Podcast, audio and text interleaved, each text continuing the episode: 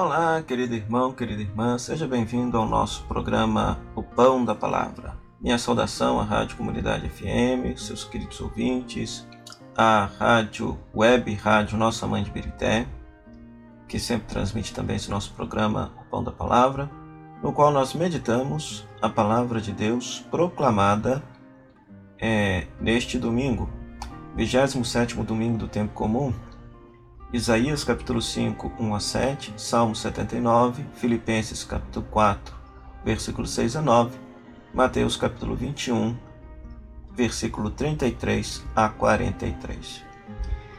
Nesse 27 domingo do tempo comum, a liturgia da palavra continua a enfatizar o convite que Jesus faz para trabalhar na sua vinha. Porém, com a diferença que hoje a ênfase, a ênfase recai sobre os frutos que estamos produzindo nesta vinha ou então sobre como estamos fazendo para que essa vinha produza bons frutos. Ele nos chamou e nos enviou para a sua vinha, confiando a cada um de nós responsabilidades para cuidar dela. Assim sendo, ele espera que respondamos conforme o que ele nos confiou, que produzamos frutos de amor e de justiça. Será que é isso mesmo que a humanidade está produzindo? Ou será que se está produzindo frutos que desagradam a Deus? As leituras de hoje propõem a ajudar a refletir sobre isso e muito mais, para assim nos tornarmos bons vinhateiros na vinha do Senhor. A primeira leitura do profeta Isaías usa uma linguagem figurada, uma parábola, para falar de nossas responsabilidades, de nossa missão nesse mundo. E a parábola do amigo que possuía uma vinha, a qual plantou e cuidou com muito carinho. O cuidado se revela na escolha de mudas selecionadas, na escolha da, na escolha da terra fértil para plantar, no cultivo zeloso, limpando-a, tirando-lhe as pedras, edificando uma torre para vigiá-la, protegê-la para que ninguém a maltratasse.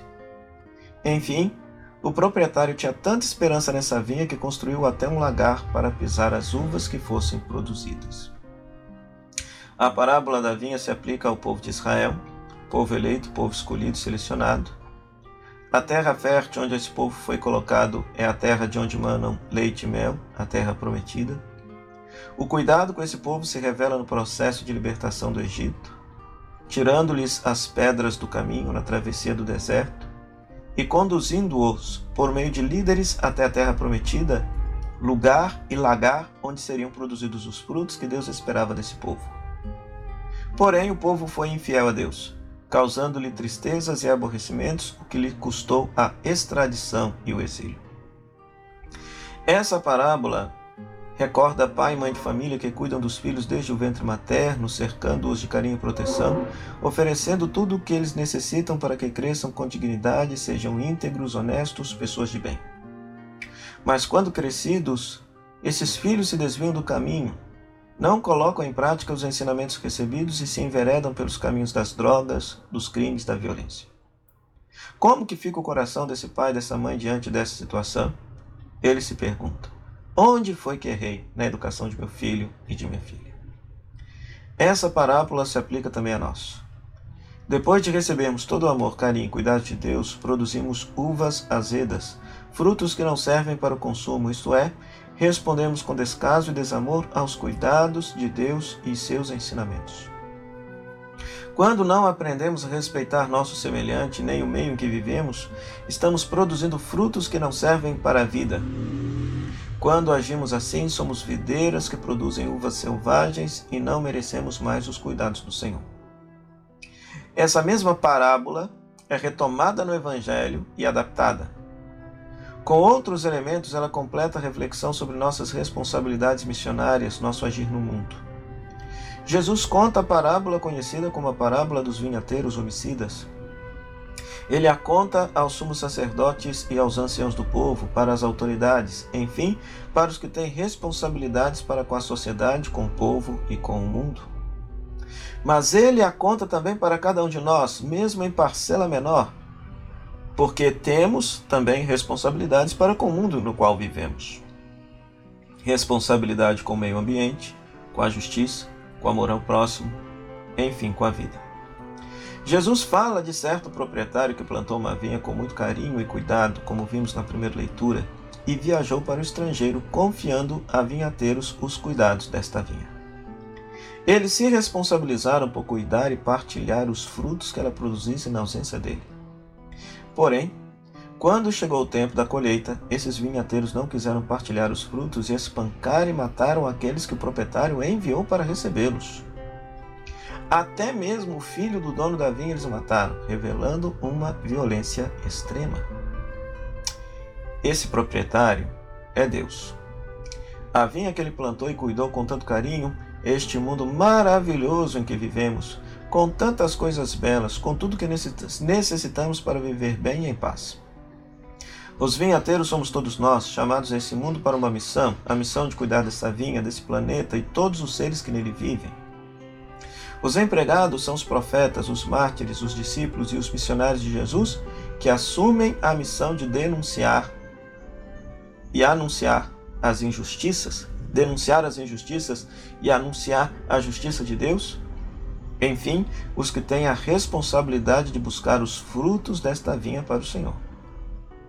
A reação violenta dos vinhateiros é a reação daqueles que não cuidam desta vinha, desse mundo, e pela ganância e pelo lucro desenfreado, agem com violência e matam aqueles que querem a paz e a justiça, os que querem um mundo melhor.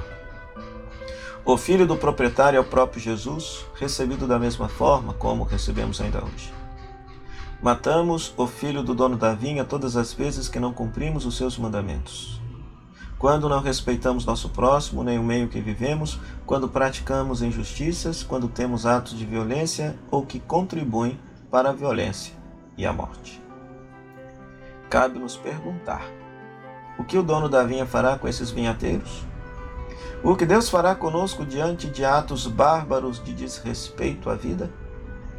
A resposta que encontramos no Evangelho, dada pelos próprios sumos sacerdotes e anciãos do povo, serve também para nós. Ele punirá os responsáveis pela violência e arrendará a vinha a quem possa produzir frutos de amor e de justiça. A punição não significa que Deus castigará os que agem assim. Significa que nós teremos as consequências de nossos atos imprudentes e irresponsáveis. A natureza se encarrega de vingar da violência que sofre, seja curto, médio ou longo prazo. As sementes que semeamos hoje serão colhidas amanhã e sempre em quantidade bem maior do que se semeou. Como semear a boa semente? A segunda leitura da carta aos Filipenses traz algumas sugestões. Ocupar com tudo que é verdadeiro, respeitável, justo, puro, amável, honroso. Tudo que é virtude ou de que qualquer modo mereça louvor. Agindo conforme os ensinamentos de Deus e dos profetas de ontem e de hoje, estaremos semeando a boa semente e colhendo bons frutos. Reflitamos sobre isso e seremos verdadeiros discípulos e missionários de Jesus Cristo, bons vinhateiros que devolvem os frutos da videira. Seremos também videiras verdadeiras que produzem uvas de boa qualidade. É isso que Deus espera de nós e é por isso que Ele nos trata com tanto carinho e cuidado. Façamos o mesmo para com o nosso próximo e para o mundo em que vivemos. O Senhor esteja convosco, Ele está no meio de nós. Que a bênção de Deus Todo-Poderoso, Pai, Filho e Espírito Santo, desça sobre vós e permaneça para sempre. Amém.